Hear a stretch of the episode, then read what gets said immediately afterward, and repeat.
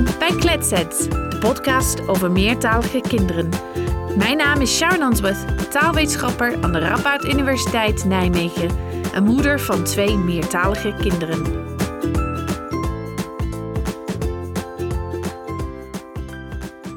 Kletsets is terug. Het vierde seizoen komt eraan. Je kunt het gebruikelijke mix van wetenschap, ervaringen en praktische tips verwachten. Op de eerste van elke maand verschijnt er een nieuwe aflevering vanaf nu tot en met november. Waar gaan we het over hebben? We beginnen met de vraag: welke taal moet ik met mijn meertalig kind spreken? Daar geeft Eili Hoelebeker van de Vrije Universiteit Brussel antwoord op. Daarna komt een aflevering over meertaligheid op de Peuterspeelzaal. Dat is een aflevering die vooral bedoeld is voor mensen die in de kinderopvang werken. En Annemieke Thieme van de Universiteit van Amsterdam gaat je vertellen hoe je met meertalige kinderen op de opvang het beste kunt omgaan. En we spreken ook met twee ervaren pedagogische medewerkers die ons meer vertellen over hoe zij het aanpakken. Er komt ook een aflevering over de meertalige stad. Er wonen in veel steden in Nederland heel veel meertalige kinderen. Hoe gaat een stad hiermee om? Hoe zou een stad hiermee om moeten gaan? Astrid Roest, logopedist bij de GGD Zaanstreek en Waterland, gaat ons vertellen over de visie die haar gemeente heeft ontwikkeld over de taalontwikkeling van meertalige kinderen. Ik spreek ook met Milke Jemane, raadslid van GroenLinks bij de gemeente Amsterdam, over het initiatiefvoorstel Meertaligheid in het onderwijs dat recent is aangenomen door de Amsterdamse Raad. Wat betekent dit nu voor meertalige kinderen in de stad? En hoe kan Amsterdam als voorbeeld dienen voor andere steden in het land? We hebben ook een aflevering over boeken over meertalig opvoeden en meertalig onderwijs. Net voor de zomervakantie, dus dan heb je mooie leesmateriaal voor de zomer. We gaan het ook hebben over het leren lezen in de thuistaal.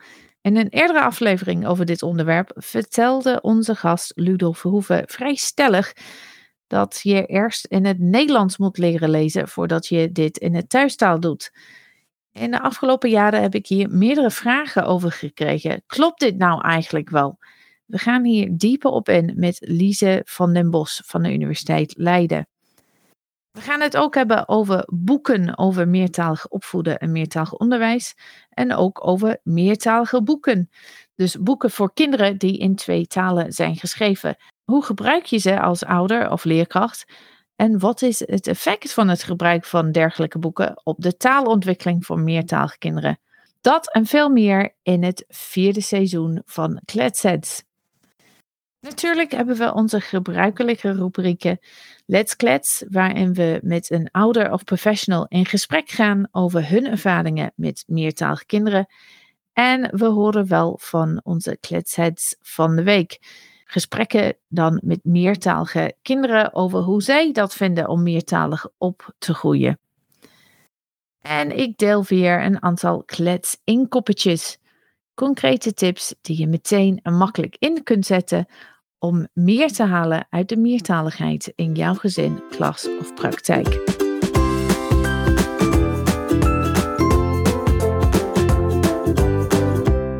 Dit seizoen van Kletshead is mede mogelijk gemaakt door Habelnet, het netwerk Harmonische Tweetaligheid. Habelnet heeft als doel het ondersteunen en stimuleren van wetenschappelijk onderzoek naar harmonieuze tweetaligheid en ervoor te zorgen dat de resultaten van dat onderzoek op een grote schaal worden verspreid. Wil je meer weten over het netwerk en wat het allemaal verder doet?